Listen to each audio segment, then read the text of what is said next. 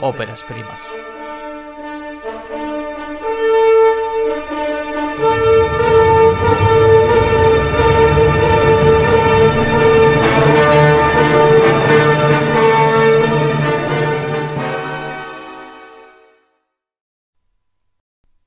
Me han comentado, Ángel, que te vas a hacer monologuista.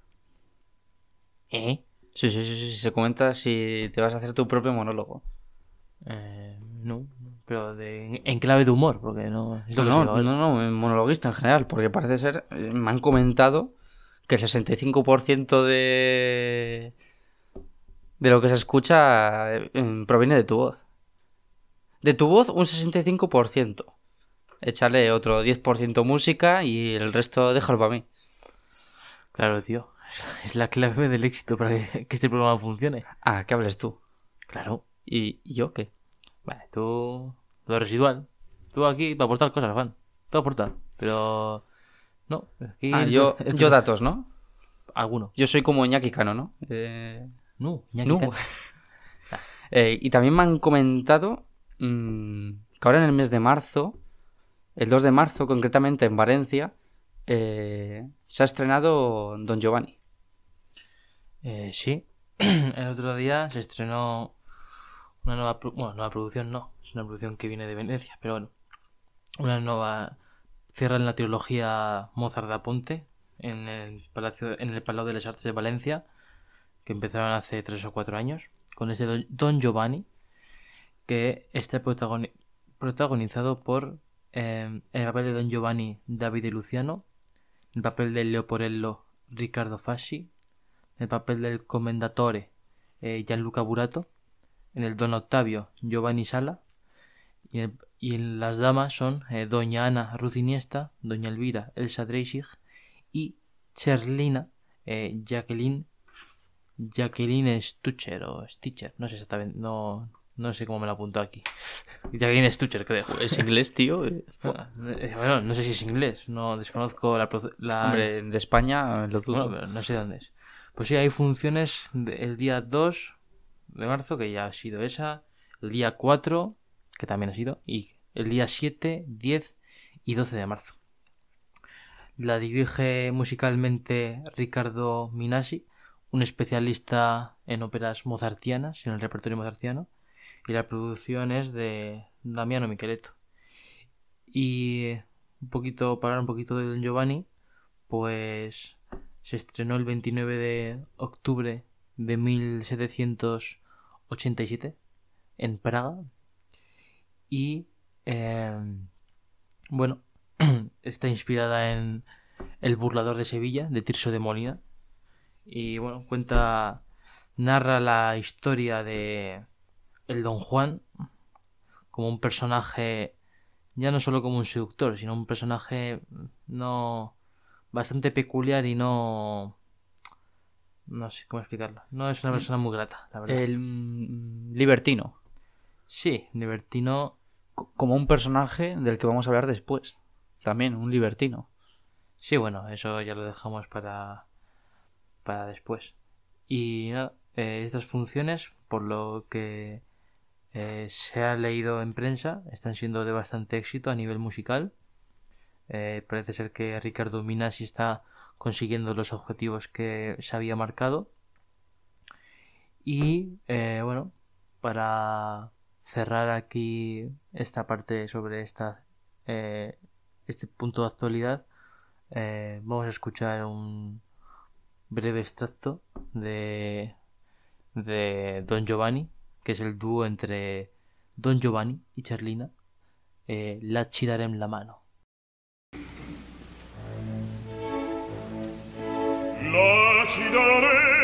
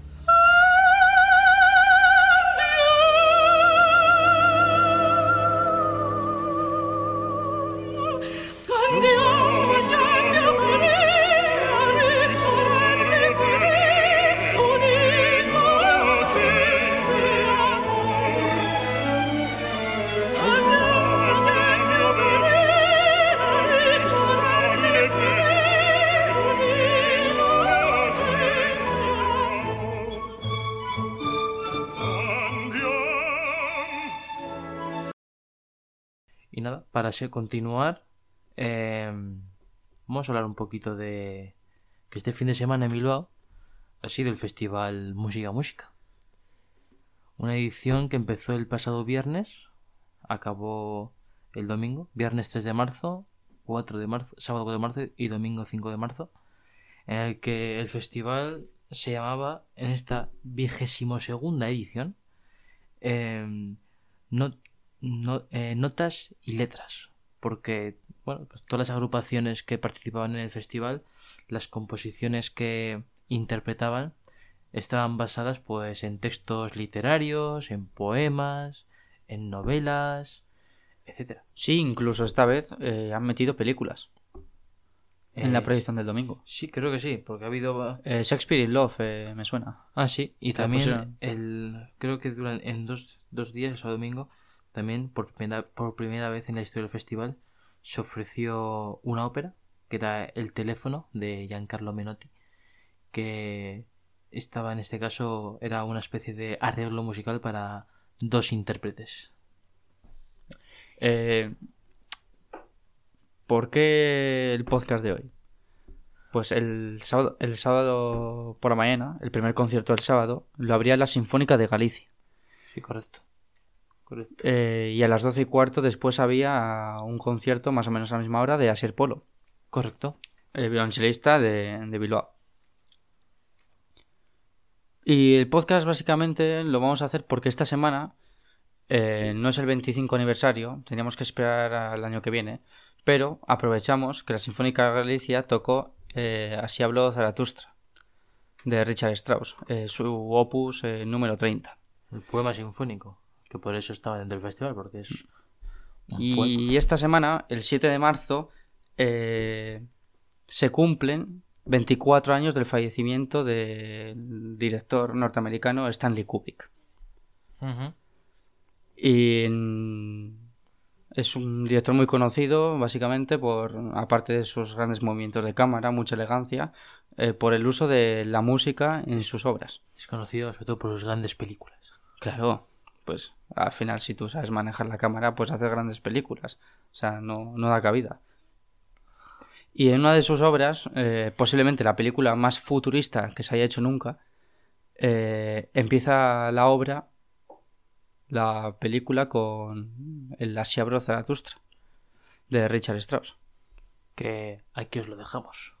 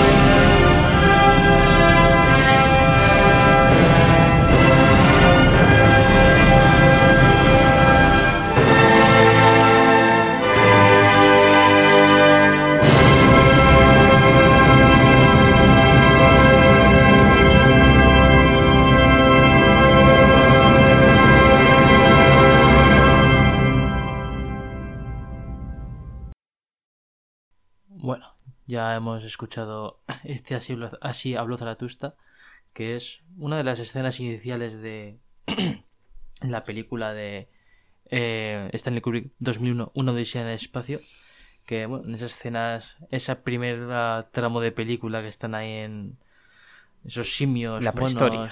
sí, bueno, sí, la prehistoria, que hay, hay este momento de la música de estos. Vamos a hacer primero un repaso a. Bueno, yo voy a hacer personalmente un repaso a la trayectoria de Stanley Kubrick. Sí, un Stanley Kubrick que nació en Manhattan el 26 de julio de 1928. Sí, y, falleció, bueno, ya lo hemos comentado antes, el, Sí, el 7 de marzo del 99. 1999. Casualmente el año En Reino Unido. el año en el que yo nací, casualidad. Eh, eh, Kubrick hizo pocas películas en una carrera que se dilató pues en 45 años prácticamente porque su primera gran película su primera película digamos ya con un poco de entidad es El beso del asesino eh, que es de 1955 al año siguiente en, en 1956 hizo Atraco Perfecto. Eh, en el 57 Senderos de Gloria. Su primer ya... Bueno, Atraco Perfecto es una gran película, pero ya Senderos de Gloria ya estamos hablando ya de una de las cumbres del cine bélico. En 1960 hizo Espartaco, eh, su primera superproducción. En el 1962 Lolita, eh, llevó al cine la novela de Nabokov. En 1964, eh, Teléfono Rojo, Volamos a Moscú. En 1968-2001, Una Odisea en Espacio. Un año antes de la llegada del hombre a la luna. En 1971, La Naranja Mecánica. En 1975, Barry Lyndon. En 1980, El Resplandor. En 1987, La Chaqueta Metálica. Y en 1999, y película que no sé si, no recuerdo si llegó a ver el estreno de la película, eh, Ice White Chat. Sí, el repaso de la filmografía de Stanley Kubrick. Stanley Kubrick, eh, su infancia la pasó en, en Brooklyn. Y a raíz de las malas notas, eh, no le gustaba el colegio, él empezó a dedicarse a la fotografía. Eh, vendía las fotografías que hacía, no sé si lo sabías. Y también en casas de apuestas y tal. Y su carrera en el cine empezó en el año 51, con el que hizo ya su primer documental que es El Día del Combate. Eh, con el paso de los años, eh, dijo, bueno, con un amigo suyo, eh, voy a intentar hacer mi primer largometraje, que es eh, Mi de Deseo. Una película que dura, el 53, una película que dura uno, una, eh, pues una hora justa, 58-59 minutos. Es una película de un trama, una trama bélica de un país que no se sabe cuál es, unas montañas en la que no se sabe dónde estás y los dos enemigos, los dos combatientes, vaya, eh, no se sabe a qué bando pertenece cada uno. Y te intenta explicar un poco la locura de la guerra. Esta película, eh, Kubrick no le gustó nada, dijo que esto era el trabajo de un aficionado. eh, y cogió e intentó comprar todos los rollos que había de esta película y borrarla del mapa. Pero no ha podido ser porque se puede ver. No está doblada al español, pero sí subtitulada, para que le pueda interesar ver la película.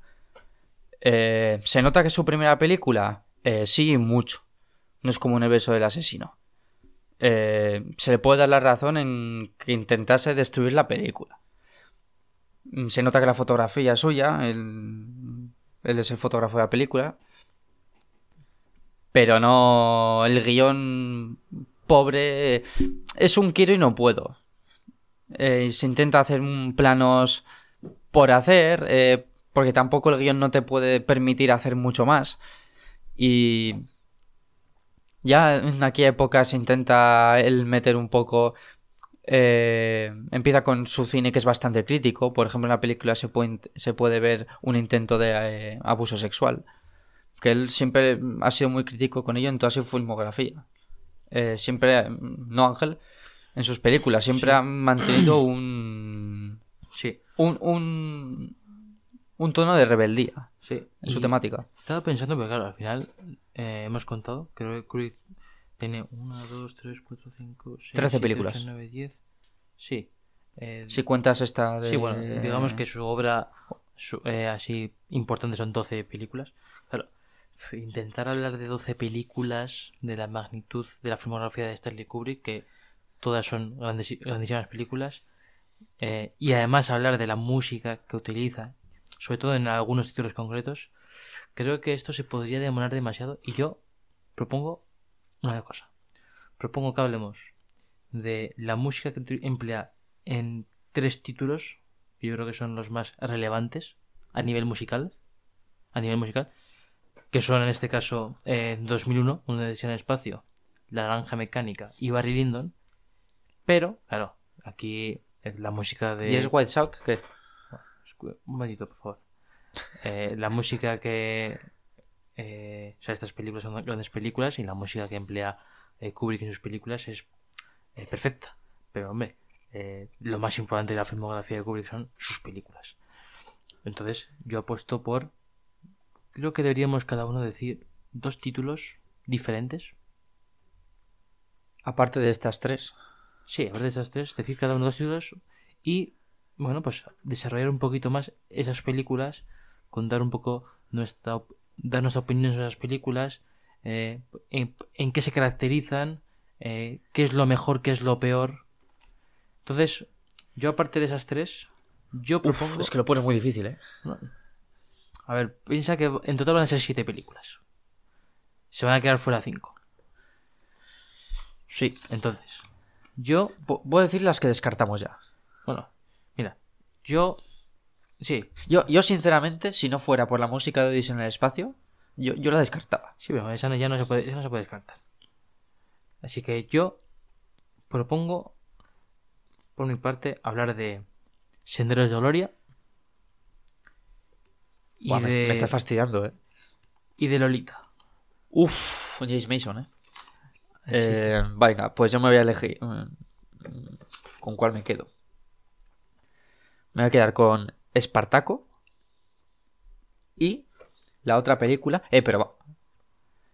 Y la otra. El Resplandor. Buena elección, buena elección. Pero vamos a hablar los dos, de las dos películas, ¿no? Eh, que sí, uno. eh, sí, evidentemente, pero. Ah, es que ya- mo- modo monólogo, igual me- coges me- y dices. Me apunto aquí que vamos a hablar para que no pierda el hilo.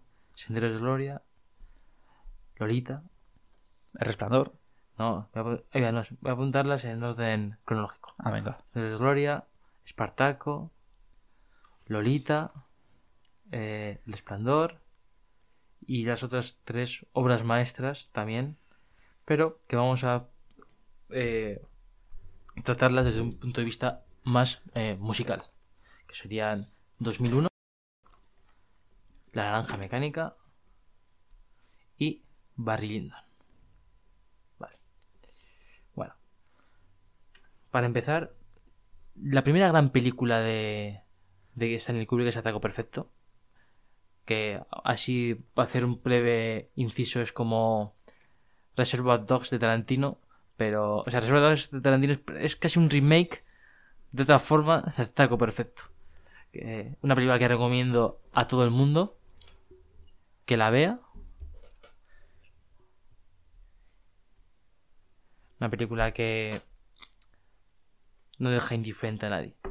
Después ya, el gran... La primera gran obra maestra de Stanley Kubrick es Senderos de Gloria, que protagonizada por Kirk Douglas, que es uno de los mayores alegatos antibelicistas de la historia del cine, eh, ambientada en la Primera Guerra Mundial. Mm, el uso, bueno, el tratamiento eh, estético que ofrece Kubrick es prodigioso. O sea, todas las escenas en el campo de batalla son absolutamente increíbles. Eh, la pelín hacia atrás, que vamos... O sea, es que no sabría explicarlo ahora mismo, porque claro, sin tener una imagen aquí es difícil. Sí, eh, Kubrick es de los primeros directores en usar lo que es la steady camera. Para hacer que la cámara no se mueva cuando estás. mm, Tú te estás moviendo. Pero es de los pocos que la steady camera la ha sabido usar. Es así. Porque tú notas que cuando avanzan los soldados, tú te mueves con ellos, por ejemplo, en las trincheras. Tú. eh, es un poco parecido, por ejemplo, en eh, la película de la carta de William Wheeler el final cuando hay un, el asesinato y ves la cámara, por ejemplo, que te marca todo el toda la escena. Parece que tú estás en, en movimiento con esa cámara. Igual que en la, en la película de Alas de William Wellman, en la típica secuencia del- de cuando están brindando, que la cámara hace un traveling hacia adelante. pues tú notas que tú estás en... a, favor, a favor de la cámara, tú te estás moviendo con ella. Y eso es una genialidad de Stanley Kubrick en toda la película. Por ejemplo, en, en, las habitaciones, cómo te marcan las entradas, por ejemplo, de Kirk Douglas o de Adolf Menjou en las entradas a las habitaciones y en las salidas, cómo deja la cámara fija y solo genera movimiento en la cámara pero de una forma estática. O sea, al final es como tener un trípode parado y lo único que hace es mover la cámara desde ese trípode, no hace nada más en toda la película. Sí, porque en esa. En, eh, hay una escena en la que está en el despacho Kirk Douglas con eh, los, el- los jefes coroneles generales, no exactamente qué son, que es una sala enorme, eh, gigante, eh, que prácticamente, sin moverse del, del lugar, del, del lugar de la cámara, la posición, eh, refleja, o sea, a nivel visual, la imagen, el plano, refleja cómo es ese, esos estamentos militares. O sea, ya te, ya te está mostrando quiénes son los jefes, quién es el Mindundi, que en este caso es Kirk Douglas, que va a pagar los platos rotos de unas malas decisiones eh, militares. Y, y a continuación de esa escena salen, si no recuerdo mal, sale de ahí y hay como una conversación en una escalera En las escaleras. que es tremenda. Sí, porque bajan las escaleras y lo que hace es a- acompañar a uno que está llegando con el que se está marchando. La Correcto. cámara empieza, llega uno y se va con el otro, pero sin mover la cámara de sitio. O sea, está estática, no, no hace nada. Y eso es una genialidad. eh, a la par que lo que has dicho de las salas, eh, la magnitud que te representa de las salas es... eh, representa poder. eh. Representa un poder por parte del, del estamento militar, de la entidad militar, y a él le hacen pues un mierdecilla al personaje de Kirk Douglas.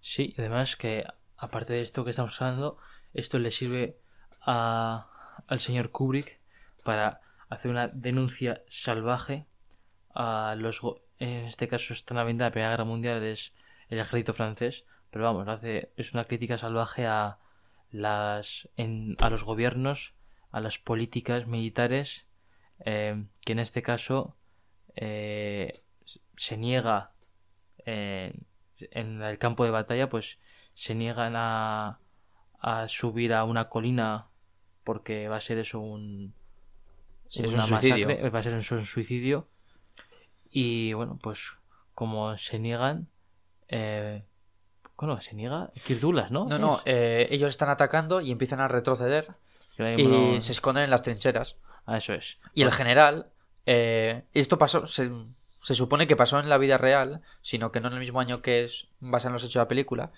que el general lo que hace es, por cobardía, ordena que ataquen sus propias trincheras, para que salgan de ellas y ataquen.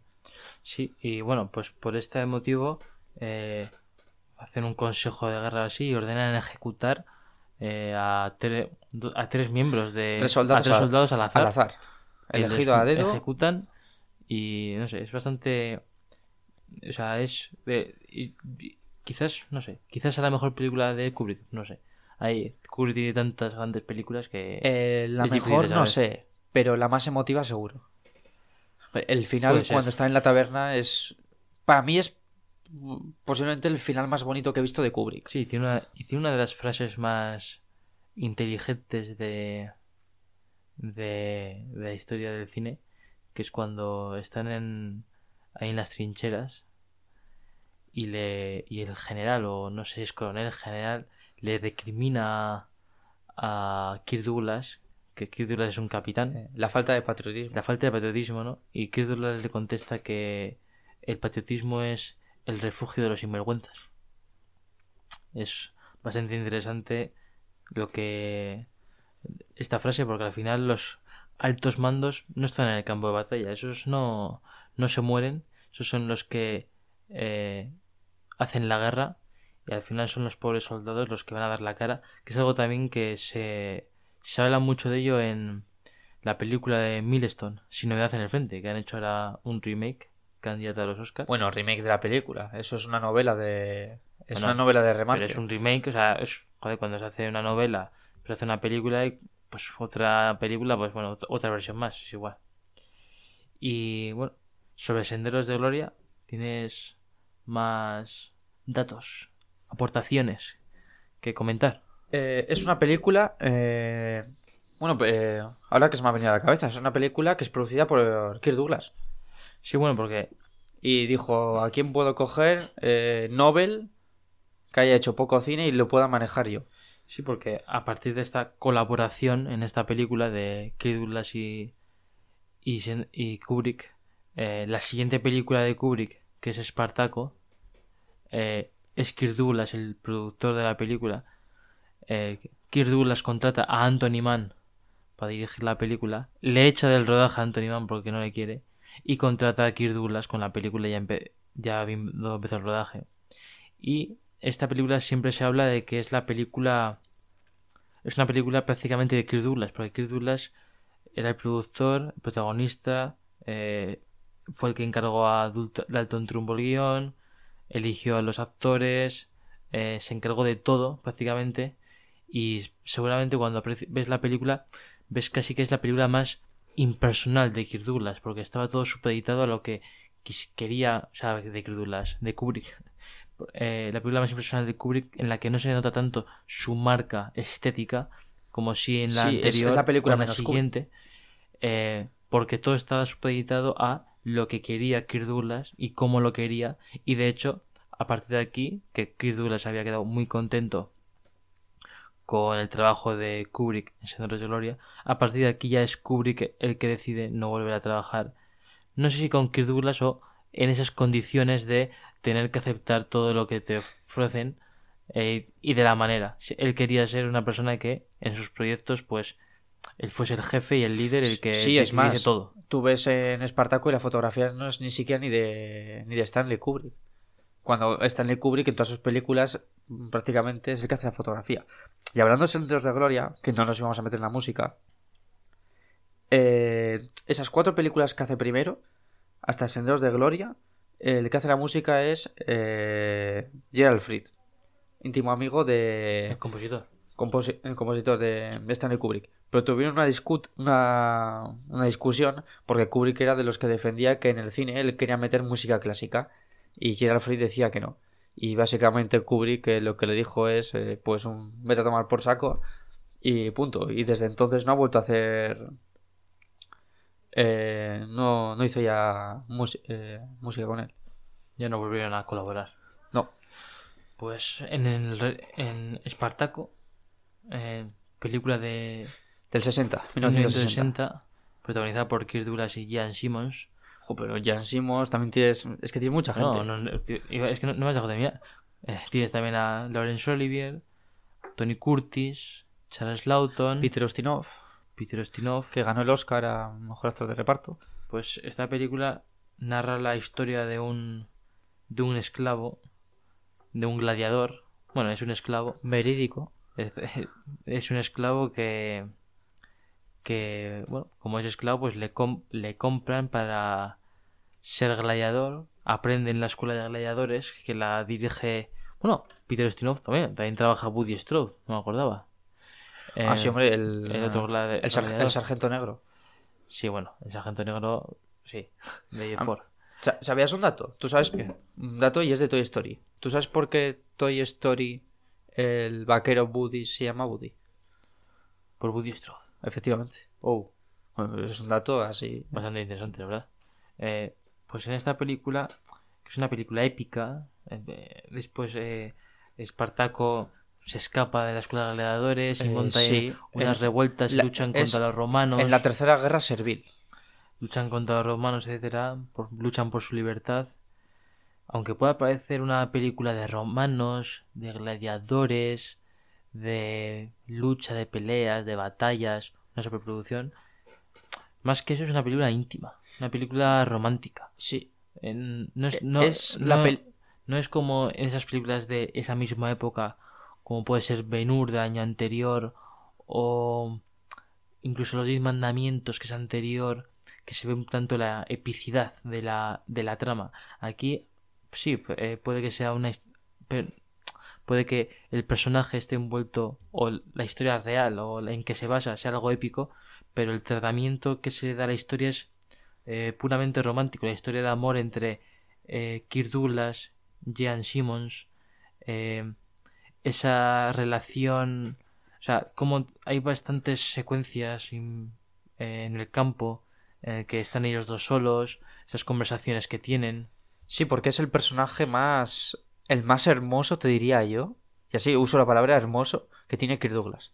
O sea, Espartaco es el personaje más hermoso que existe. Es un, es un hombre que él a sí mismo se considera un analfabeto. Pero en cambio él. Es un analfabeto, pero en cambio no es ningún idiota. Y, y cuan- las cosas bonitas él las reconoce. Y hay una cosa que, es preciosa con.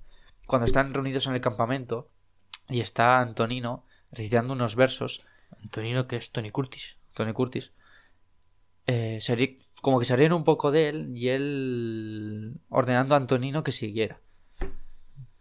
Y después, después de acabar de recitar, le pregunta que cómo, que quién le ha enseñado eso, que, que, que cómo sabe hacer esas cosas. Y la secuencia que tiene en el Prado con Jan Simmons, que para mí será de... Pero, pero lo más importante es que Antonino le dice a, a Kirk Douglas, a Espartaco, le dice que él quiere pelear y quiere luchar. Y que él le dice que no, que él no. Él que no- recitará versos. Que él no va a luchar, que va a recitar versos. Y le, y le dice. Eh, No, le dice que a por qué, Antonino que, quiere qué. Sí, pero le dice por qué. Claro. Y dice, dice que Espar- Espartaco, em, es que pelear sabe cualquiera, pero recitar versos o ser artista eh, solo unos pocos. Y no se puede desaprovechar de esa manera. Claro, y te demuestra eh, cuando está con ella, después de esa secuencia, cuando están en el Prado con Jan Simmons, y que le pregunta que le gustaría saber por qué, el, por qué es así el cielo por las noches, por qué la hierba es verde. Y, y ella le contesta, pero le contesta con respuestas mitológicas de la religión. Sí, pues porque... no sé, Claro, y él pues se ríe, él, él en su cabeza sabe que no puede ser por eso. eh, Dice que tiene que haber una, una explicación lógica. Y vamos, el personaje que hace él es que es precioso. Sí, después, joder, eh, el final, bueno, no sé, tampoco sé si aquí destripar finales ni no, porque bueno, no, mejor no. Mejor no destripar finales para que la gente que no haya visto estas películas, bueno, Señores de Gloria te da, da igual porque desde que empieza la película saben que en cuanto ocurre eso sabes que, que van a acabar los otros tres Sí, sabes que se va a pobrecillos, liar les y... van a, les van a matar, pero en Espartaco, pues em, el compañerismo que hay entre los gladiadores, la famosa escena de yo soy Espartaco, yo soy Espartaco. Así es. Em, y bueno, es una película que como curiosidad, eh, Kirk Douglas em, ofreció el guion para que lo hiciera, o sea, ofreció, encargó el guion a Dalton Trumbo, que era un guionista de Hollywood que estaba perseguido por el macartismo, por tema de em, La caza de sos- brujas. sospecha de que fuese comunista o que ayudase a comunistas. Y claro, Kirk Douglas, pues eso evidentemente le daba exactamente igual. Y Dalton Trumbo estuvo durante muchos años trabajando eh, como gui- guionista, pero utilizando seudónimos, escondiéndose. En cambio, eh, Kirk Douglas le ofreció la oportunidad de que en la pantalla of- apareciese en grande su nombre, Dalton Trumbo, sin esconderse ni nada. Y Kirk Douglas, por ese motivo, eh, también sufrió mucho. eh, mucha cancelación. Como hoy ocurre con otras cosas, pues en aquella época también, por ese tipo de cosas, en, ese caso, en este caso en Estados Unidos. Y a, y a Kirk Douglas se le criticó y se le acusó de muchas cosas. De Sí, traidor. es que en, est- en Estados Unidos ha habido dos grandes censuras en el cine. Primero fue a principios de los años 30. eh, el código Hayes. con el, el código Hayes- Hayes, Hayes. que si vosotros podéis ver en una película eh, en los años 20 en la que existan besos, incluso besos homosexuales. Pero incluyeron esto y desde entonces ya no se dejó de ver desnudos y ni, ni siquiera estaba permitido, por ejemplo, si veis una película de los años 40 o 50, cuando hay un matrimonio nunca comparten cama. Es la misma habitación, pero en camas separadas, porque estaba prohibido por el código. Y después, la casa de brujas. Pues, eso es- a ver, no, tiene que ver al caso, pero es una de las razones por las que a mí me cabrea que se diga tanto de es que en Hollywood se censuraba. No, no es que se censurase en Hollywood. Censuraba el Estado, el gobierno. O sea, la política, pues como siempre. No es que sea la, la, productora la que dice voy a censurar, no, no. censuraba el Estado, porque ya, ya se veían desnudos antes en el cine y no había ningún problema.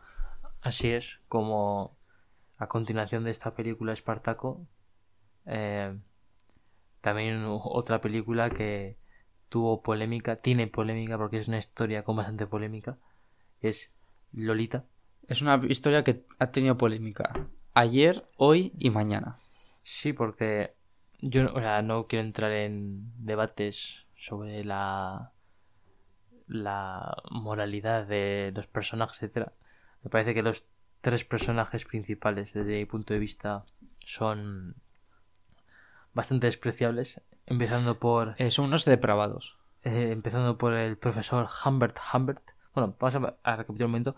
Lolita, película del año 1962, protagonizada por James Mason en el papel de eh, profesor Humbert Humbert, eh, Sue Leon en el papel de la, adol- la adolescente Lolita y eh, Peter Sellers en el papel, que no recuerdo el nombre, Peter Sellers, no, no recuerdo el papel que hace. bueno, eh, no me acuerdo el, nom- el nombre. Tú, eh, no te he hecho caso. ¿Has dicho Sally Winter? No, Shelley Winter es la, Ah, vale. la madre de Lolita. No, Que no. obviamente en esta película, al igual que en películas como En un lugar en el sol, Sí, eh, pues hace de, de lo siempre, de perdedor. sí, perdona. Pero bueno.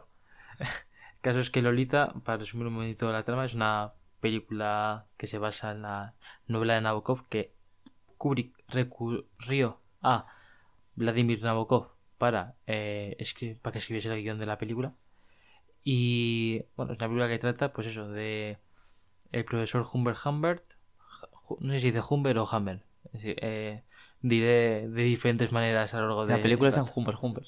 Bueno. O Humber Humber. bueno, no no sé. sé. El caso, que este profesor está buscando, le han trasladado a, una- A Estados- un a pueblo. Estados Unidos. Porque o- él, él no es americano. Él es. no sé dónde es, eso me da igual. Caso que a él han trasladado, No. se ha ido a un pueblo a trabajar, es, trabaja como profesor o algo así, y está buscando pues un apartamento, una casa para alojarse.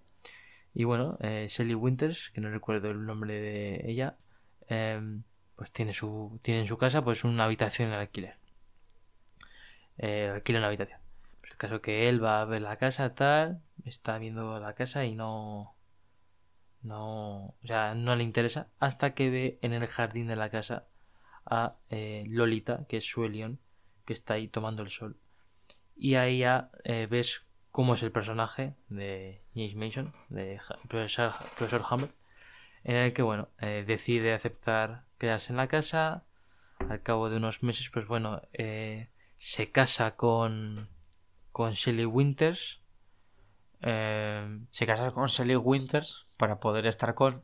sí. Para poder ver a Sí, Lolita. Sí. Eh, después, eh, Shelley Winter sufre un accidente de tráfico y se muere. El, Lolita, no sé exactamente la edad que tiene, pero creo que tiene 12 años o 13 Eh, al principio, sí, la, al 13 principio de la película. Vale, eh, un momento, un inciso. Eh, esta película, la forma en la que está tratada es parecida a eh, una película que es La vida privada de Enrique VIII, que es de Alexander Korda. Es una película que si puede llegarte a poner nervioso es porque está tratada desde el humor negro. Y eso es una base importante en la película en cómo está tratado en las secuencias.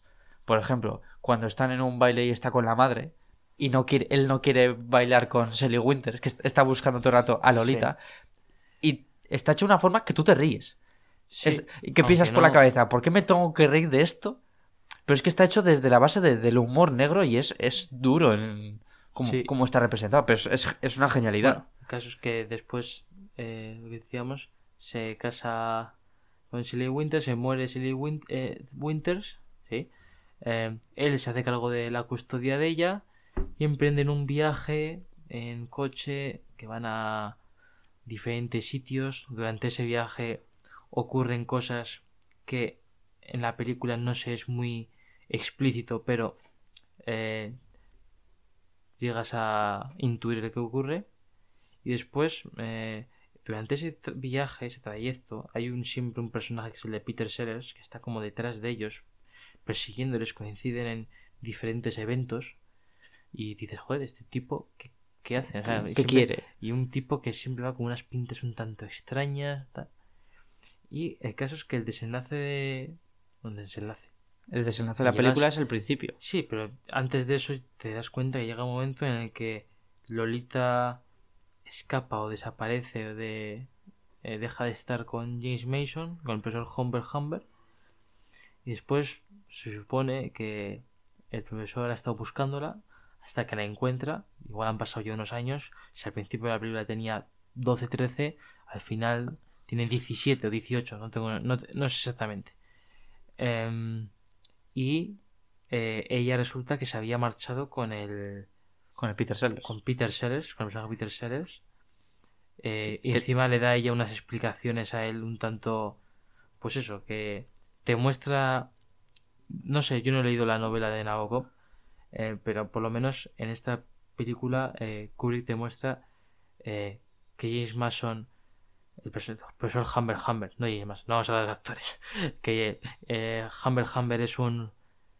Pues no sé, no sé calificarlo, pero que la protagonista Lolita está muy perdida y eh, porque te va demostrando que sí, que el profesor Humbert Humbert se fija en Lolita, que esta Lolita es un, es un depravado, es un pedófilo que tiene, no sé, 40 años o así. Sí, él es un pedófilo, pero Igual que Peter Sellers, que te demuestra que está más enfermo que el otro. eh, no está más enfermo el otro, Peter Sellers. Por eso, que está más enfermo Sí. que el otro, que Hammer Hammer. Sí. Eh, eh, son dos pedófilos, digamos. Pero es que lo peor, o lo peor, o tan grave como eso es que la propia Lolita, no sé el motivo, no sé por qué, ¿Le gusta? no le importa esa situación. De hecho, pro- durante el- ese viaje al profesor Humber Humber le provoca, digamos, y después le deja, digamos, y se va con este Peter Sellers, que es otro personaje eh, horrible. Y también demostrando que Lolita, pues, no es una chica que esté muy bien de la cabeza, porque lo normal es que prefieres estar, pues, con amigos y chavales de su pueblo y no con esta gentuza. Sí, sí. eh, si alguno tiene el móvil encima, bueno, lo más probable es que esto lo escuche por el móvil y no sepa quién es Peter Sellers. Peter Sellers es de los grandes actores de los años 60 del cine de comedia. Buscad una foto suya y te das cuenta de que Peter Sellers, lo que es su cara, su rostro, tiene cara de que te ríes de él, pero tiene una cara también que piensas. En cuanto hemos hablado de cómo es su personaje, de que está enfermo, de, eh, de que en esta película es un pedófilo, imagínate que él lo es. O sea, la cara es que es totalmente esa. Es, es una cara que tiene las dos partes. Puede decir de que es el mayor primo de la historia, pero aparte de que puede ser el mayor cabrón que pueda existir. O sea, es- tiene las dos caras, es, ese personaje. Sí, sí. Y, Claro, y es una de las bazas con la que te juega en la película. De que Claro, claro. tiene una cara de que, sí. de que va como que es un santo tal, pero no. Es, es, es malo, es muy malo.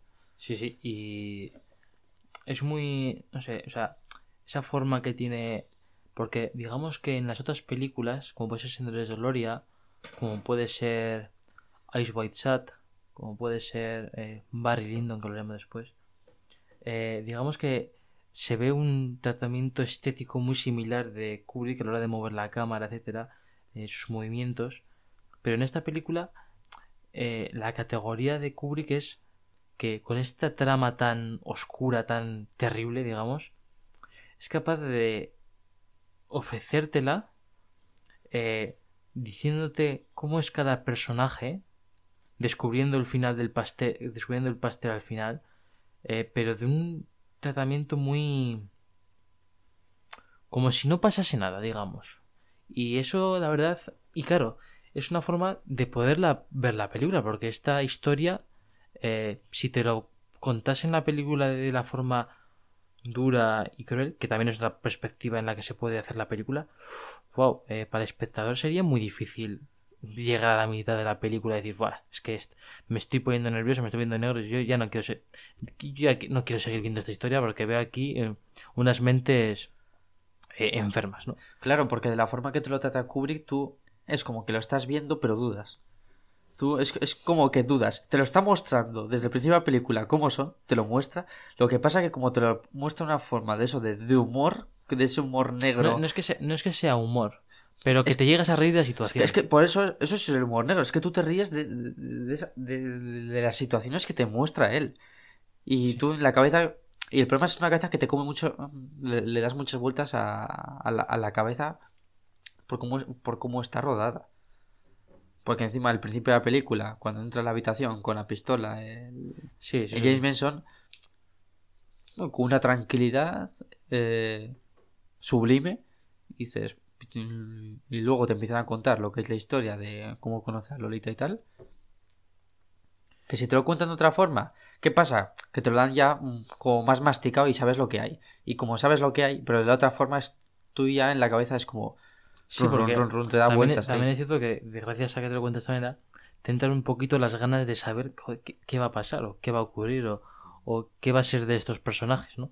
Eh, te va te va ofreciendo esa pequeña intriga poco a poco para para para eso, para saber cómo, cómo va Sí, es una, es una película muy... No se parece nada a lo que es el cine de Lubitsch, pero es muy... El cine es lo que no se ve ni lo que no, y lo que no se oye.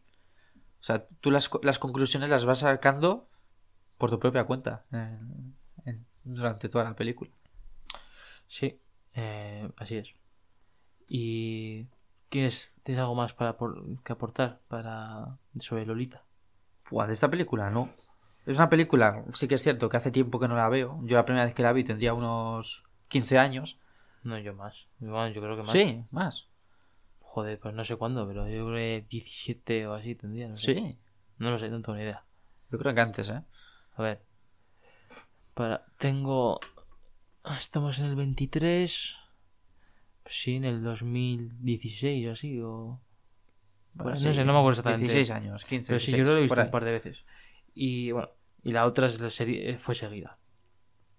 Pues la siguiente película que vamos a hablar, yo creo que va a ser El Resplandor y dejamos las otras, aunque en orden cronológico, Primero la- vendría Odisea en el espacio. correcto, pero yo creo que para dejar zanjado estas películas que no vamos a hablar de la música que utiliza, etcétera, eh, hablamos primero del Resplandor.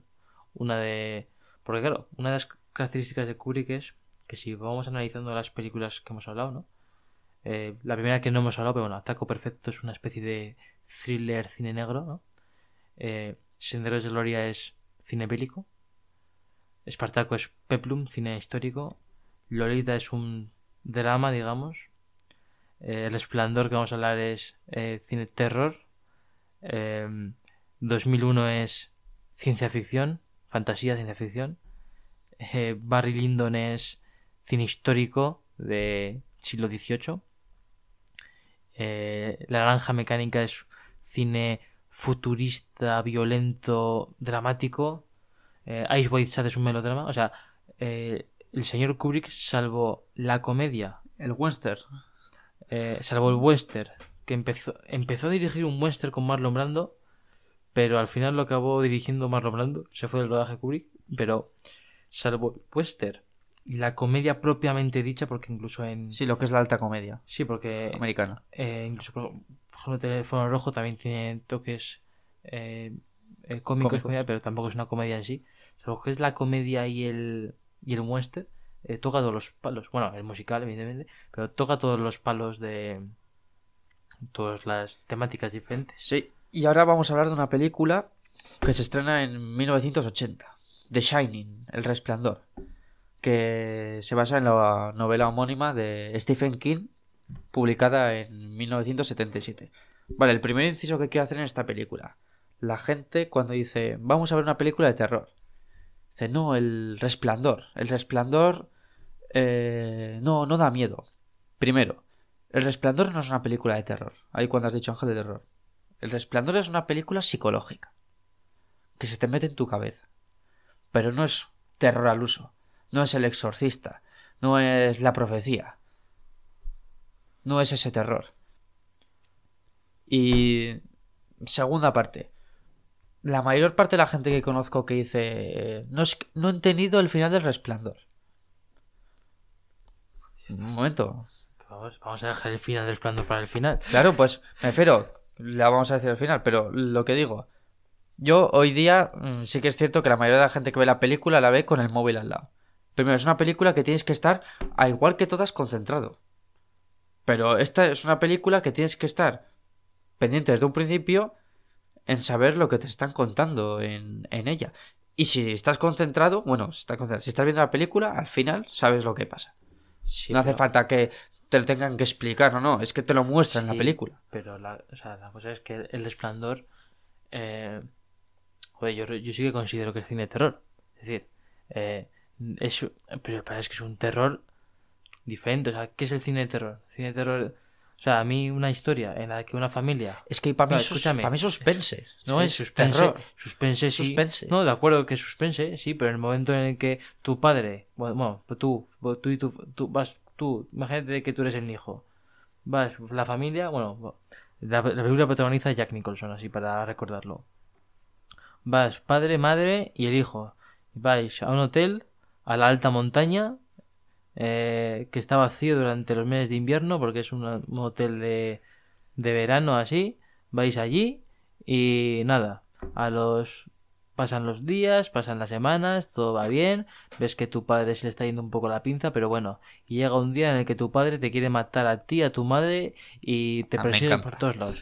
Bueno, pues la película, Pero es Eh, que la película no es de terror. joder. Lo que pasa es que te lo cuenta claro, pero Tiene cosas pero- pero- terroríficas, Pero, eso, "Dios". pero sí, pero tú si tú te pones en la piel de la madre o del hijo, es terrorífico pensar que mañana yo estoy en mi casa y que tu padre te quiera matar. Porque no sé qué. Es que, o sea, tú piénsalo, Juan. Que no, eso no es de terror, eso es de, de decir, mira, No, es- estoy aquí tan normal, mi padre No. se ha vuelto loco Pues, pues y es- quiere y va con un cuchillo Vale. por mí y yo con un triciclo corriendo Vale. por ahí. Vale, la cosa es que eh, esta misma historia que acabo de contar, es un pequeño resumen de lo que ocurre, es que eh, Kubrick carga de tensión cada plano, cada situación de la película, cada giro que da, el- que da eh, joder, no, no me acuerdo de cómo se llamaba el niño, el hijo, Sam, no, ¿cómo se llama?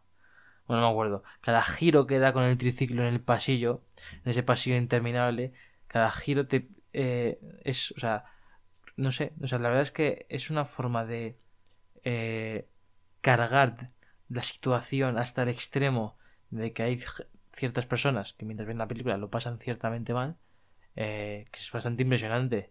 Eh, después, Jack Nicholson hace una interpretación eh, eh, tremenda del personaje de de Jack. Jack. Jack, Jack Torrance. Ah, el. Torrance. eh, joder, me acabo de acordar. Cuando he dicho Torrance, el hijo de Danny. Ah, Dani, verdad, Dani. No me acuerdo. Eh, no sé, o sea, mm, todo ese esa intrahistoria que cuentan que si en el mismo hotel unos años atrás un hombre había matado a sus dos hijas, etcétera, etcétera, etcétera, va cargando la situación, eh, va llenándola de situaciones como cuando eh, el niño, el Dani, eh, aparentemente habla con unos espíritus que hay en la propia en el propio hotel que eh, pues no sé el propio El, el guarda también le pasa lo el- mismo. el sí el eso es Eh, no sé la verdad que sea lo grande que es el hotel ese o sea, El, el hotel recuerda si alguno ha estado. eh, la próxima vez que alguno vaya al típico hotel de veraneo, que suelen ser pasillos muy largos, piensas en la película y te puedes acordar de ella. Decir, bueno, imagínate que de repente aparece de repente un niño con un triciclo, o giras la esquina de un pasillo y de repente ves a dos niñas con un, con un vestido negro, con eh, Verde, azul, ¿no es verde? azul, azul, azul Azul. clarito. Joder, después la, la escena esa. que es. es joder, ¿quién, ¿quién la protagoniza? No sé si Jack o Dani. La escena esa que abre la puerta de la habitación y está ahí la señora La esa. eh, el Jack. Vale, y después, joder, la escena. O sea, es como que te. La- por ejemplo, la escena del oso eh, que supuestamente te mezcla como esa zoofilia eh, que te meten con el que Jack eh, de repente gira y ve a un oso con, con un señor y dices ¿qué es, qué es lo que está pasando aquí y te representa que si tú no te has- lo que te está representando son cosas que pasa que pasó en el hotel en su día. Bueno, o sea, son sí sí son cosas que pasó Ah, sí. en, en el hotel Sí, sí, y por ejemplo, la- como la, la mítica escena de cuando se abre el ascensor, ¿no? Y toda, toda la sangre sale todo. Claro, es una película que eh, es, es. O sea, el hecho de que sea una película en, en color eh, hace que sea todo mucho más grande el contraste de esa sangre, eso- esos, esa fotografía de la película, esos colores tan... Son como peculiares los colores del hotel, de la ambientación, pero después la sangre, por ejemplo, es como muy cruda, muy, Sí, eh, muy de verdad. Muy asquerosa.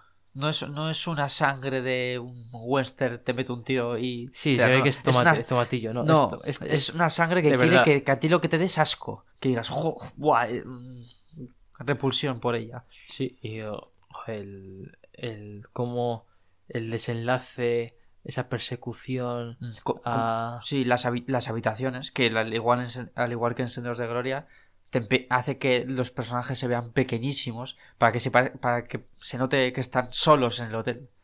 Sí, y por ejemplo yo creo que mi escena favorita de la película es la del bar, la de que él está, la de que Jack vaya al bar a tomarse una copa, ¿Cuál? La del baile. Mm, no sé, la que está ahí que, eh, se toma- está, que está hablando con el camarero, no, Sí. no, no recuerdo. Sí, sí, con el camarero. Esa me parece yo creo que es la, no sé, la estética de la, del bar, eh, esos colores dorados que tiene, eh, no sé, me parece muy, muy bella. Aunque te das cuenta que el personaje está... Sí, hay, transiciones espectaculares. Por ejemplo, cuando él está, yo qué sé, viendo el, el laberinto en, en la maqueta que hay y de repente la transición que te hace al laberinto de verdad y está Dani con la madre con Shelley Duval Mm, que están y están ellos pues dándose un paseo por el por el laberinto. O sea, es que tiene- la película tiene cosas que en cuanto a terror eh, sea la película que más roza lo que es la excelencia en cuanto a querer darte miedo. Sí, a la, mí- la- la- la excelencia técnica. Es decir, "Buah, es que técnicamente es, es una espectacularidad. A mí esta película, o sea, mm, para mí está... mm, Yo digamos que tengo dos películas favoritas de, de Kubrick, después hay una tercera, digamos, si tenía que elegir tres. Está esta y... entre esta y otra que luego desvelaré. Pero vamos, em, me parece prodigioso su... esa forma que tiene de... de... joder, es que al final no deja de ser una historia como muy... Sí, Sí, vale, sí, de- desde el principio. Es que, esa- es que esta misma película. Esta. Esta misma película. joder, eh, con.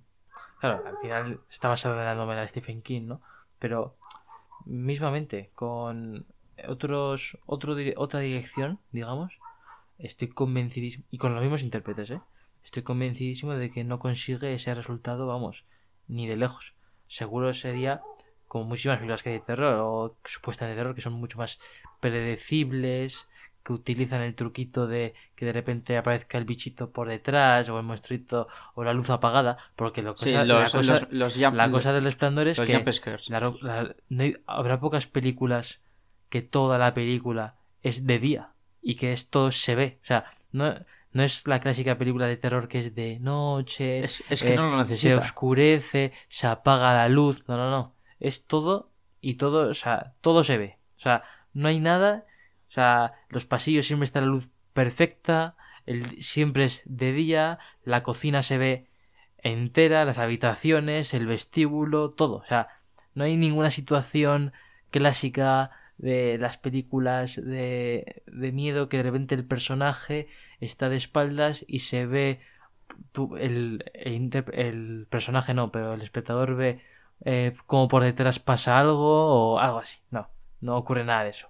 Es que, Y- es, que- es, que es una película que no necesita de, de ese tipo de recursos. No es que no Te- necesite. te lo muestra, No es que no necesite, es te lo que muestra. realmente esos, esos recursos se utilizan cuando el director No sabe qué es, hacer. no es un artista, como es el caso de Kubrick, de que mostrándote todo no te deja nada, no te dice, ay, ¿qué va a pasar? No, no, es que te lo muestra todo.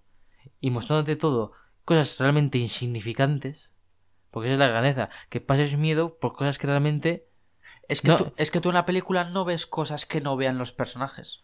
Correcto. Y, y que, y que tú no pasas miedo. Pues sí, que se abre la- el, el ascensor y sales. Hay una piscina de sangre. Pues sí. Pero realmente no pasas miedo con eso. Pasas miedo cuando, escu- cuando ves a Jack hablar solo. Consigo mismo. Eh, pasas miedo en ese tipo de situaciones. No, no cuando ocurren estas situaciones, digamos, anormales. Pasas miedo viendo al niño hablar con su dedo. Correcto. Porque dices, ¿qué hace? Hablando con su dedo, que encima no es lo típico que habla delante del espejo y de repente como que en el espejo aparece una imagen y en la imagen real no. O sea, no, no, en el espejo aparece lo mismo que lo que está viendo el niño y, y- uf, ah, tiene cosas que realmente acojonan la película. Y el que diga que no acojone, yo le digo, quédate en casa, eh, apaga las luces, ponte, si puedes en el ordenador, ponte los cascos y te ves el resplandor. Pero la ves, no cojas el móvil. O sea, la ves entera. Damos por hecho que mientras se ve una película no se está mirando el móvil. Yo conozco un porcentaje bastante amplio de que lo hace. Bueno, vale, pero se da por hecho que cuando estás a una cosa estás a ello. Eh, pues bueno, ya cerramos el capítulo de eh, estas películas.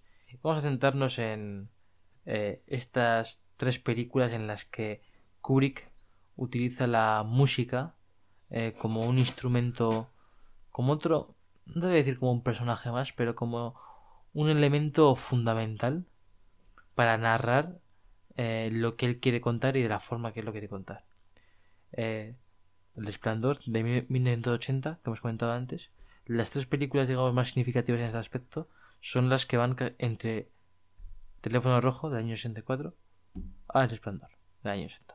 O sea, es decir, son 2001 del, 2000, del, del 68, La Naranja Mecánica del 71 y Berlín del 75.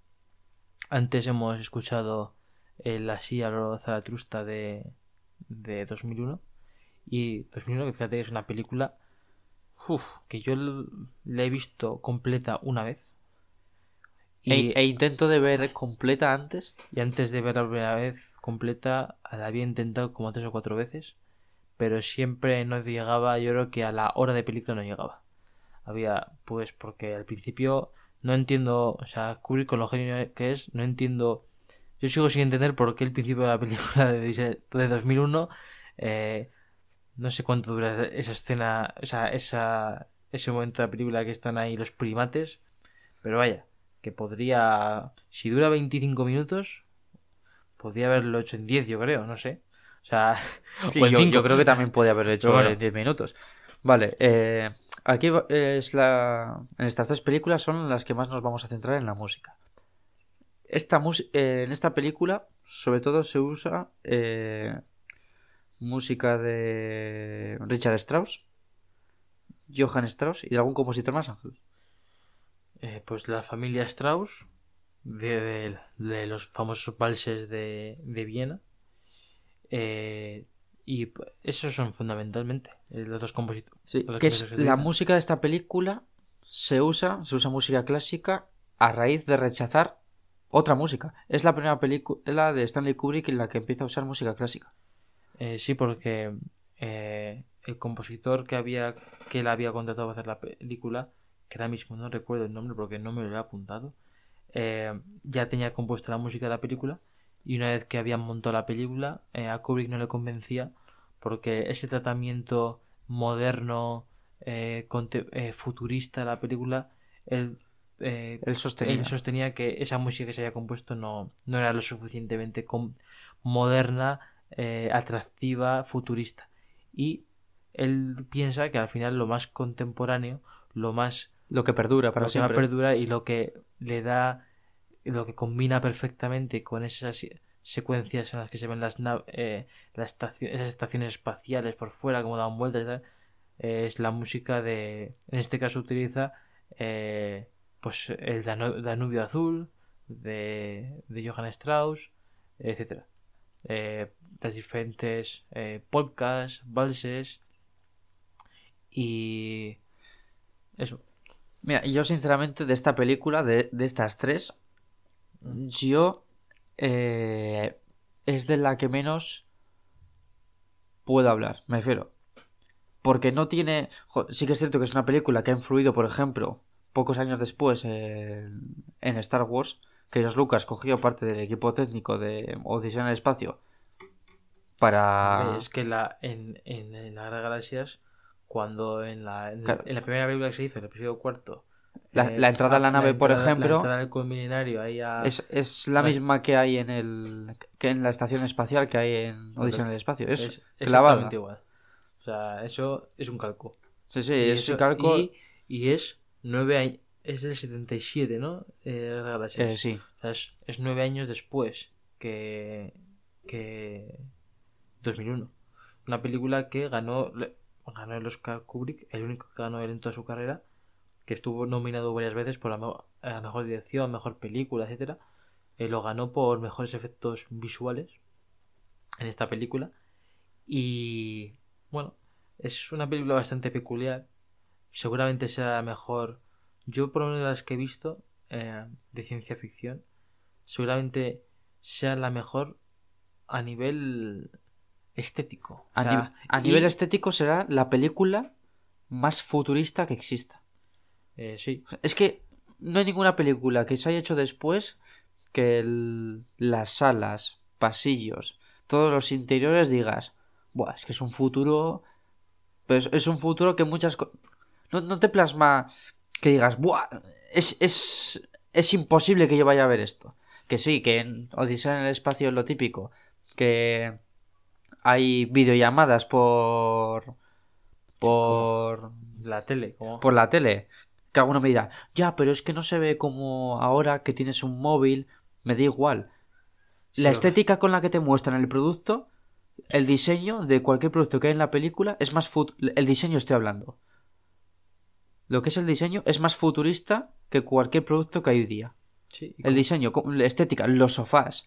eh, Joder, y la escena, esa escena en la que están en, en la nave las, rece- las y les recepciones. llevan y les llevan la comida y la comida son como les dan como un como una caja y es como unas papillas que tampoco son papillas que se las ¿sabes cómo? y después les dan como unas pastillas también como que la comida es eh, o sea no no comen no comen unas lentejas ni unos garbanzos ni ni una lubina no Eh, comen una pastillita y un- una masilla que es la cantidad de hidratos de carbono, de proteínas, de vitamina Z y así. Sí, sí, es una película que en cuanto a ciencia ficción será de lo mejor que se ha hecho junto a películas como Ultimátum a la Tierra de Robert Wise O sea, es- Como Metrópolis. o Metrópolis de Friesland. Es que es, ¿ves? Ot- otra película que las ciudades como te la muestra, la película de Metrópolis, nunca has visto. Hoy día hay un tono cyberpunk, por ejemplo, en Blade Runner,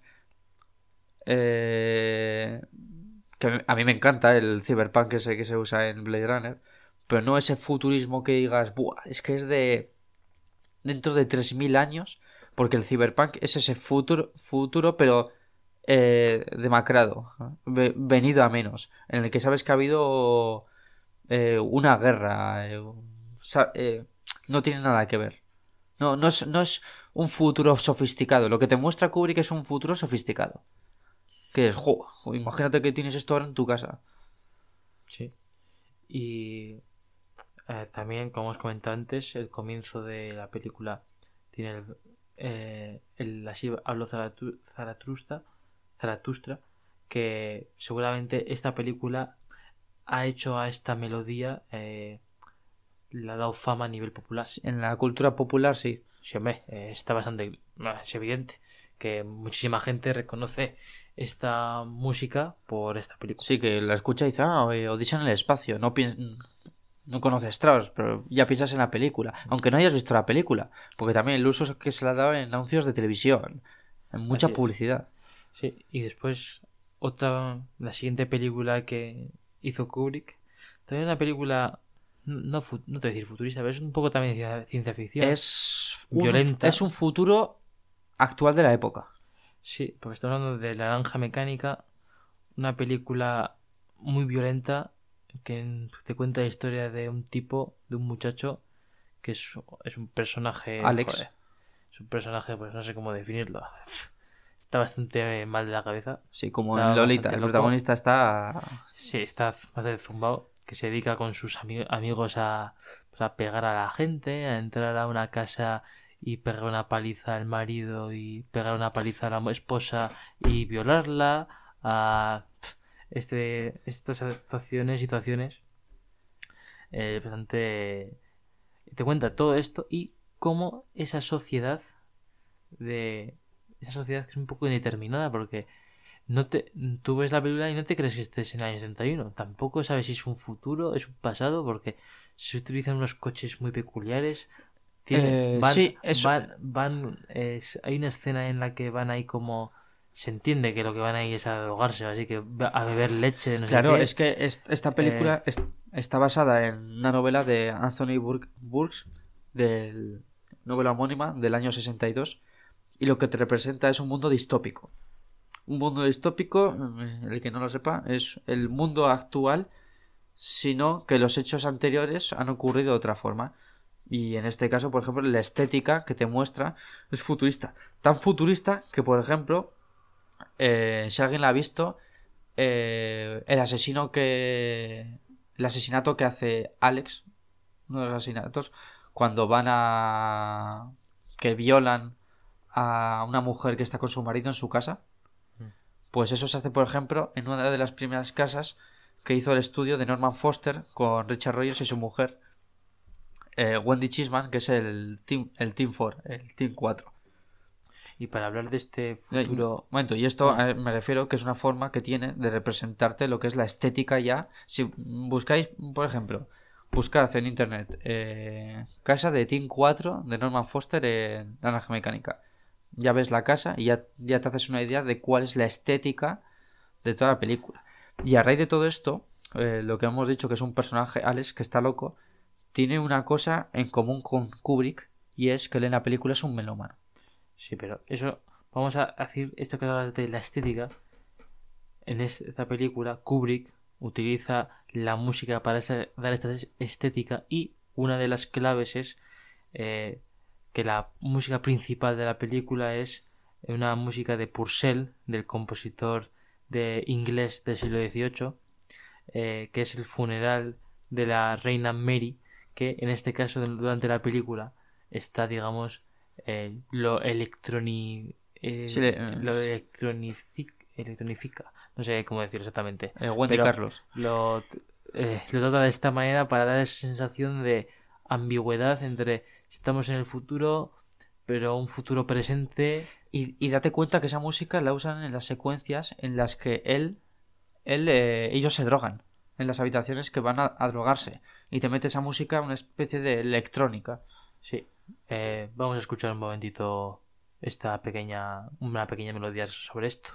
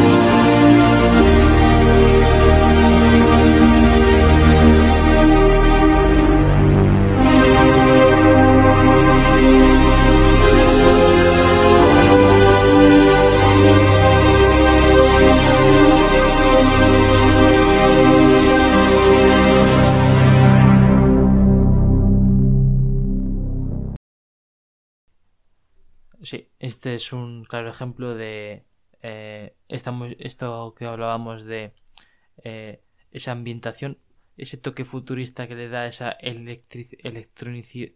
No sé cómo, no sé cómo se dice, macho. Has, has fallado ya como cinco Sí, veces. ¿eh? bueno, es igual. Ese- sí, sí, sí. Ese toque que le da la, electrici- la electricidad a esa música que contrasta. Toque electrónico. Toque electrónico, muy bien, Muy- muy bien, muy bien apuntado. Que Es contrasta que desde un principio, con tío. otras eh, eh, otros momentos de la película, por ejemplo, en, en la escena de la violación eh, eh, se pone a cantar el personaje, es que que es esa escena, se pone a cantar el personaje de El Singing in the Rain. de Alex, el Singing, Es in la the música de Arthur Fried. la- de la mítica escena de cantando bajo la lluvia. Que es una secuencia improvisada. Eh, sí, porque le dijo que cantase algo. Sí, y el tío y mientras lo que se lo- a meter y patadas. lo que se le ocurrió, pues Dijo, "Hala, pues la, esto". la habría visto la semana anterior en el cine y diría, va, venga, está bien, va. Y otra, otro compositor clave en esta película, con dos eh, óperas que se interpretan su obertura a lo largo de la película, con frecuencia, es eh, de Rossini, eh, la obertura de La Gazza Ladra y la obertura de Guillermo Tell. Dos óperas que se representan poquísimo. Eh, la Gazza Ladra se representa muy poco, prácticamente no se presenta. Como mucho pues, se puede escuchar pues cuando la dan, que no sé cada cuánto es, en el Festival de Pésaro de Rossini en verano, que igual es una vez cada tres años. o cada ves cuatro. tú, igual cada 33 años, por ejemplo. No se sabe. Sí, quizá. Eh, o eh, y el Guillermo Tell, una ópera que se presenta muy poco porque es muy larga, muy larga, eh, debe durar, llegar casi a las 6 horas de duración. Eh, eh, muy difícil para el tenor porque tiene treinta y tantos o veintitantos eh, dos de pecho, eh, pero que sus oberturas, las dos, son bastante mm, calientes, son rápidas. Sí, y, contrasta, o sea, dan bastante, eh, representa bastante bien el ritmo de vida con el que, sí, eh, claro, eh, que- de- al que locura. van los personajes. Y Este bueno, es- a lo que iba hablando de esto, Un ejemplo sería, por un ejemplo sería la obertura de la Gazza Ladra, que la ponemos un momentito y a continuación, cuando acabe, pues tú Juan nos comentas lo que nos estabas diciendo.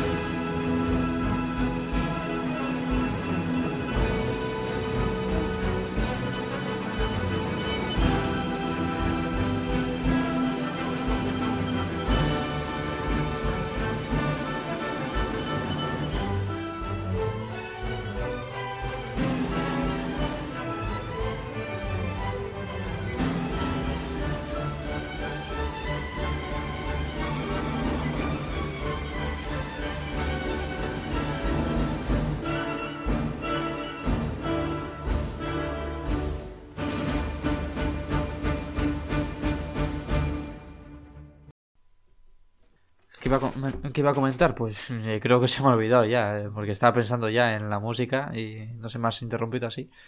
Y no sé qué iba a decir. Ah, bueno, sí, mira, se me acaba de venir a la cabeza. Que es una música, que sí, antes hemos hablado de Richard Strauss, pero que en cuanto a calidad musical, bien que son óperas que no son tan representadas de Rossini, eh, lo que es la parte de la orquesta, orquestación, en cuanto a nivel, igual es de lo mejor que ha compuesto Rossini. Es, eh, la espectacularidad que hay. O sea, poca música eh, italiana se habrá podido, escuchar. Bueno, Guillermo Tell, en este caso, es la última ópera que compuso Rossini antes de su prematuro retiro. Y, hombre, ya tenía una experiencia de muchísimas óperas escritas. Es ya su etapa francesa, una etapa de madurez. Y, no sé, eh, vamos. O sea, son dos. Son, son el contrapunto. Bueno, no contrapunto porque durante la película también se escucha bastante eh, la novena sinfonía de Beethoven, que tiene esa característica también con estas dos anteriores La- de esa ese ritmo, esa velocidad, ese esa eh, no sé, pero en este caso creo que si no creo mal en la película, la novena de Beethoven se utiliza La novela la Beethoven. película, no, primero. cuando él cuando el personaje de Alex va a comprar unos discos Vale, y en casa pero, pero lo más importante en la escena esta de el final bueno el final no cuando le mande- le ponen imágenes de Eso, guerra eso es lo que voy a explicar. Ah, vale, pero, pues- joder, pues, pues pues eso digo, no, Claro estás hablando tú. Es Ah. ¿por qué se utiliza Beethoven? Porque para Alex el mejor compositor que hay es Beethoven. Por eso utilizan a- eh, la música de Beethoven a lo largo de toda la película. Y cuando a él le hacen un experimento para que deje de ser un violador, el método Ludovico método Ludovico, la música que le ponen, le, le ponen imágenes de violaciones. Y la música que le ponen es la novena de Beethoven. ¿Por qué? Porque lo que quieren es que él asocie la música de Beethoven con las violaciones.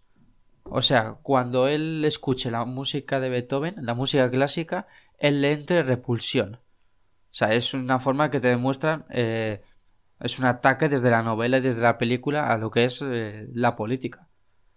O sea, de este intento de, censu- de censurarlo, pero de una forma más, más abierta y, y que quiere que lo vea todo el mundo.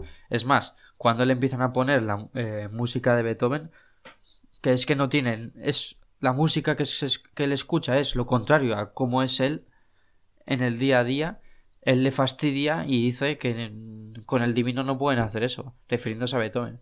Que lo que le están haciendo es fastidiar y que, que sí, que le otra cosa, que le pongan, vale, las imágenes y otra cosa, pero que no, él no quiere que, joder, que, la que esa música sea asociada con una agresión sexual. Creo que también se lo le ponen imágenes de guerras o Sí, sí, no, de violaciones, guerras, matanzas, eh, de todo. ponemos un poquito igual la novena de Beethoven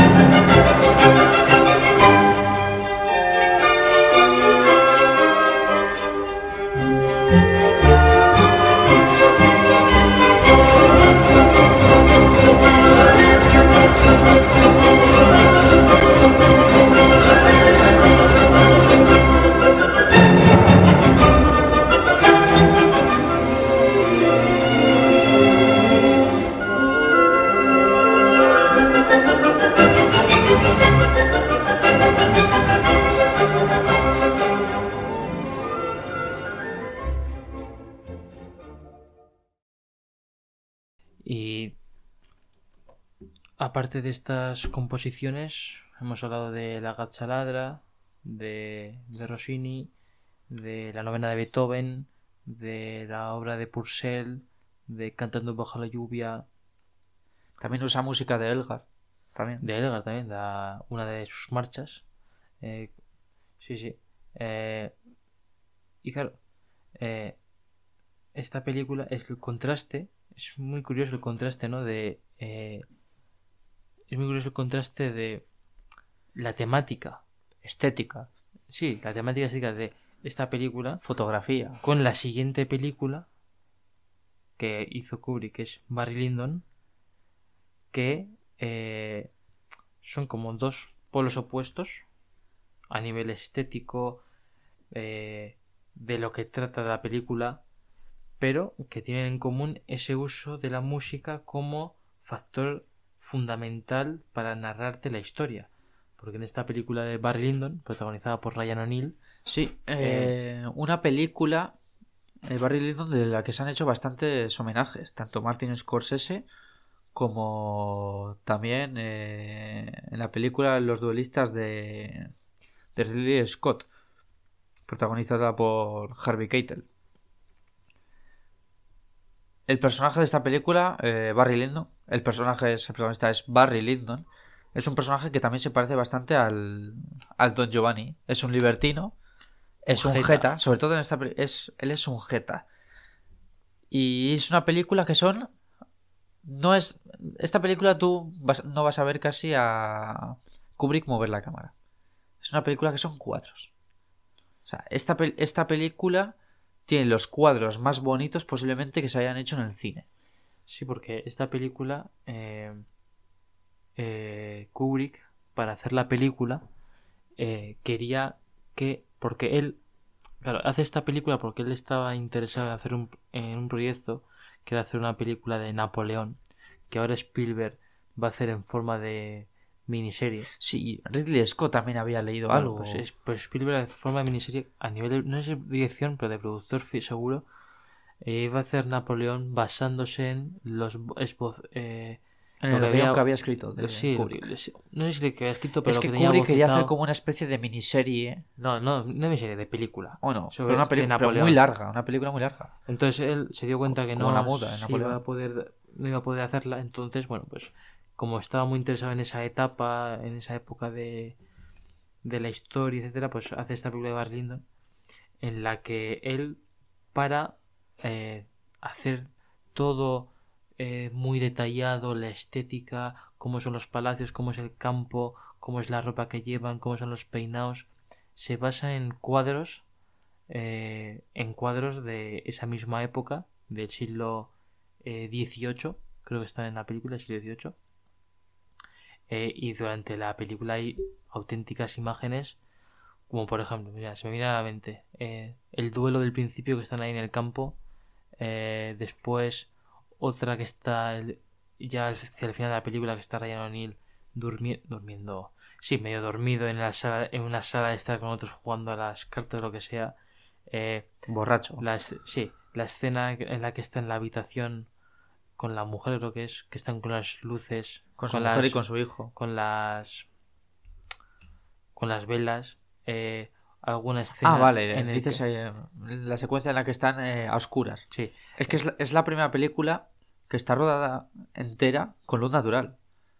no sé si entera, pero que es la primera que una escena en la oscuridad solo tiene la iluminación de las De las velas, velas. que se ven. O sea, hasta ese momento, cualquier película en la que en una sala hubiese tres velas, sí, hay tres velas, pero hay unos focos, etcétera, para poder iluminar la escena.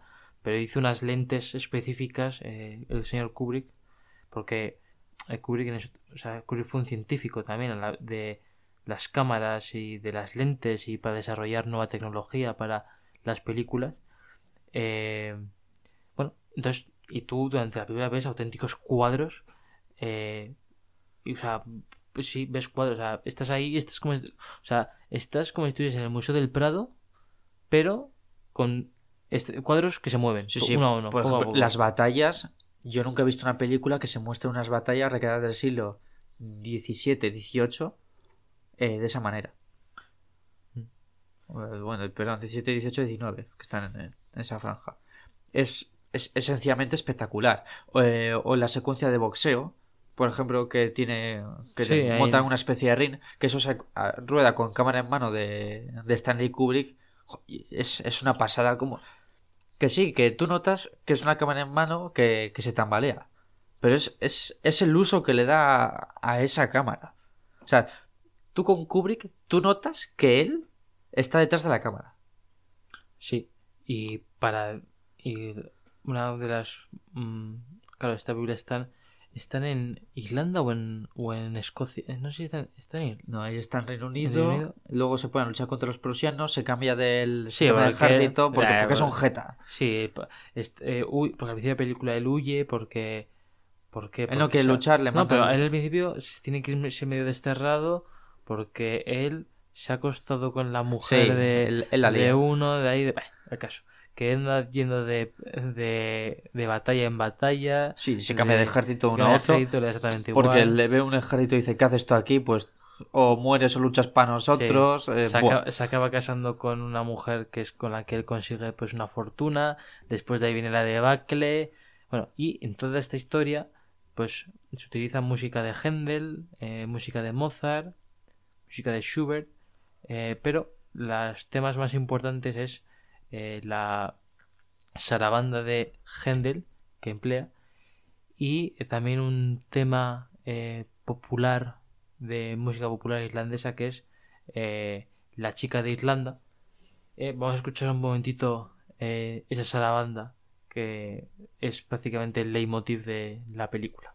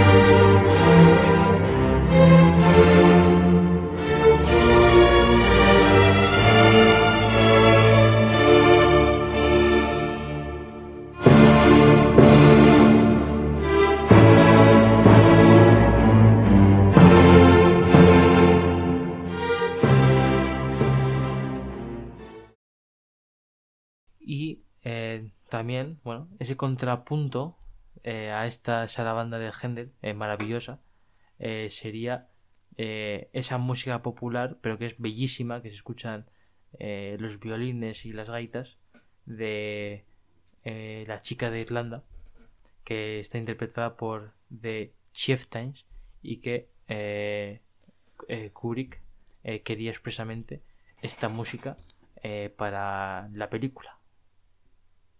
Thank you.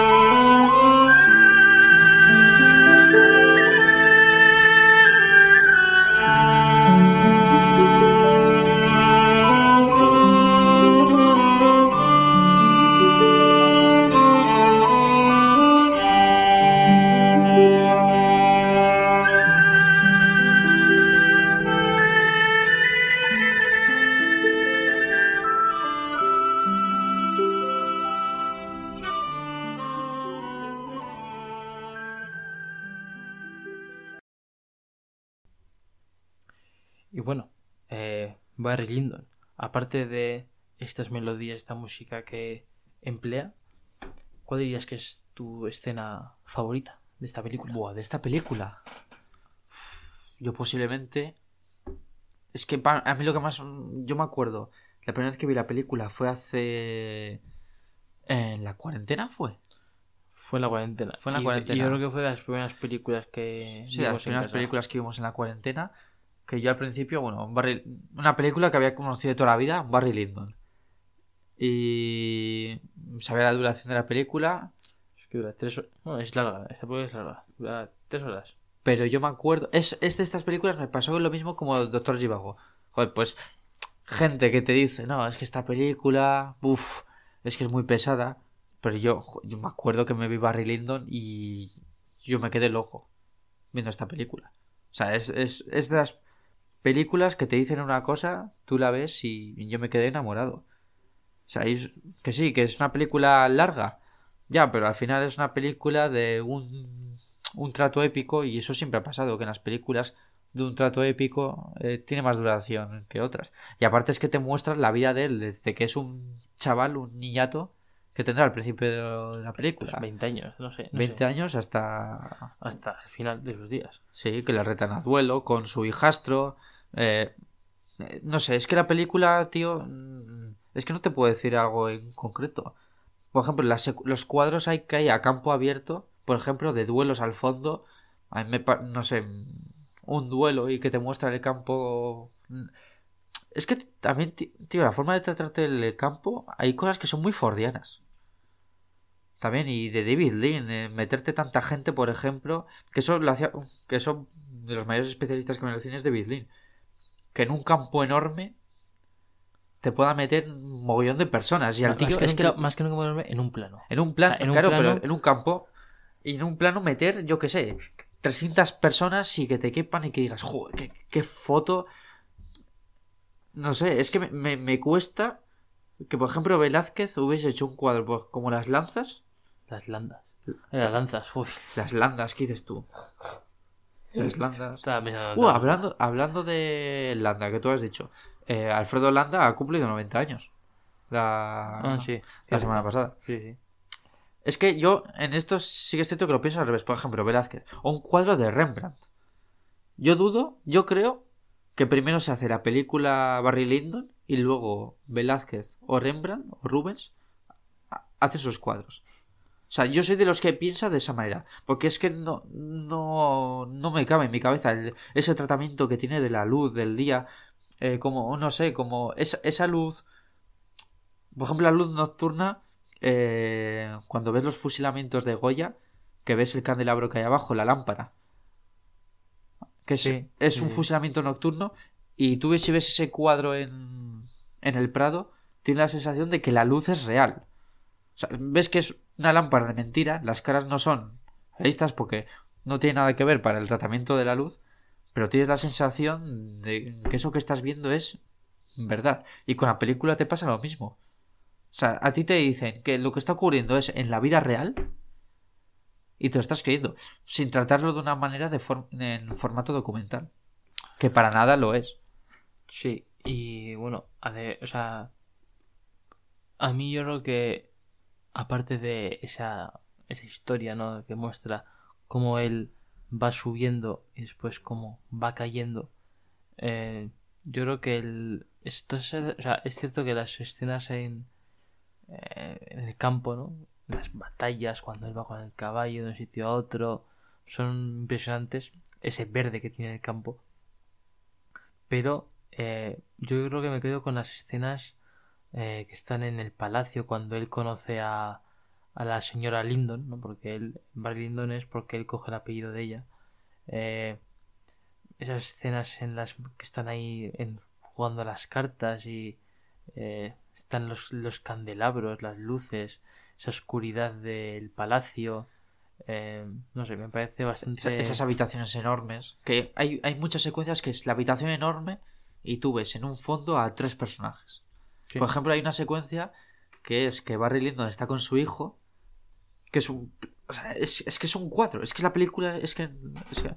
que sí, que podrá ser pesado diciéndolo, pero es que la película sí, es que es cuadro. y está con su hijo que le está enseñando, creo que es un libro, y encima hay un cuadro. Y tú, y tú tienes la sensación de que, ¿qué es el cuadro? ¿El plano de la película o lo que hay detrás? O secuencias que están filmando, eh, firmando algo, por ejemplo, ante notario. Hay una secuencia, recuerdo, que es, como toda la película, un plano fijo. A la derecha están como firmando en una mesa y se ve todo el fondo. El fondo, eh, las... Hace mucho recurre a lo mismo que Senderos de Gloria. Eh, la forma en la que entran los personajes a las habitaciones. No, es que, a ver. Es que Kubrick no tiene nada que ver. ¿Cómo es el tío? Estéticamente, en cuanto a su. Es así. Las personas se engañan en su aspecto físico. No tiene nada que ver Kubrick en su aspecto físico a cómo es el tío haciendo una película. Y es que será el tío que moviendo una cámara. O sea, más sofisti- es de los tíos más sofisticados que han existido moviendo una cámara. Y, no par- y, y esa idea no me la va a quitar a mí de la cabeza a nadie nunca, en la vida. Hay mucha gente que dice, mejor película de, por ejemplo, de, de Kubrick, el típico que va con la camiseta y tal. Oh, Odisea en el espacio. Que sí, que vale, muy bien, muy futurista, eh, pero es que técnicamente es que hay cosas más difíciles de hacer. Es que es la, cosa de Kubrick. Que sus otras películas son más simples que Odisea en el espacio. Y al final en el cine lo más simple es lo más difícil de hacer. En el cine hacer. y en todo. O lo que aparentemente es simple y sencillo, más bien. Claro, claro, es, es así. Bueno, entonces, ya que hablas de eh, esto, para ti, ¿cuáles son tus tres películas? Tus tres películas de Kubrick.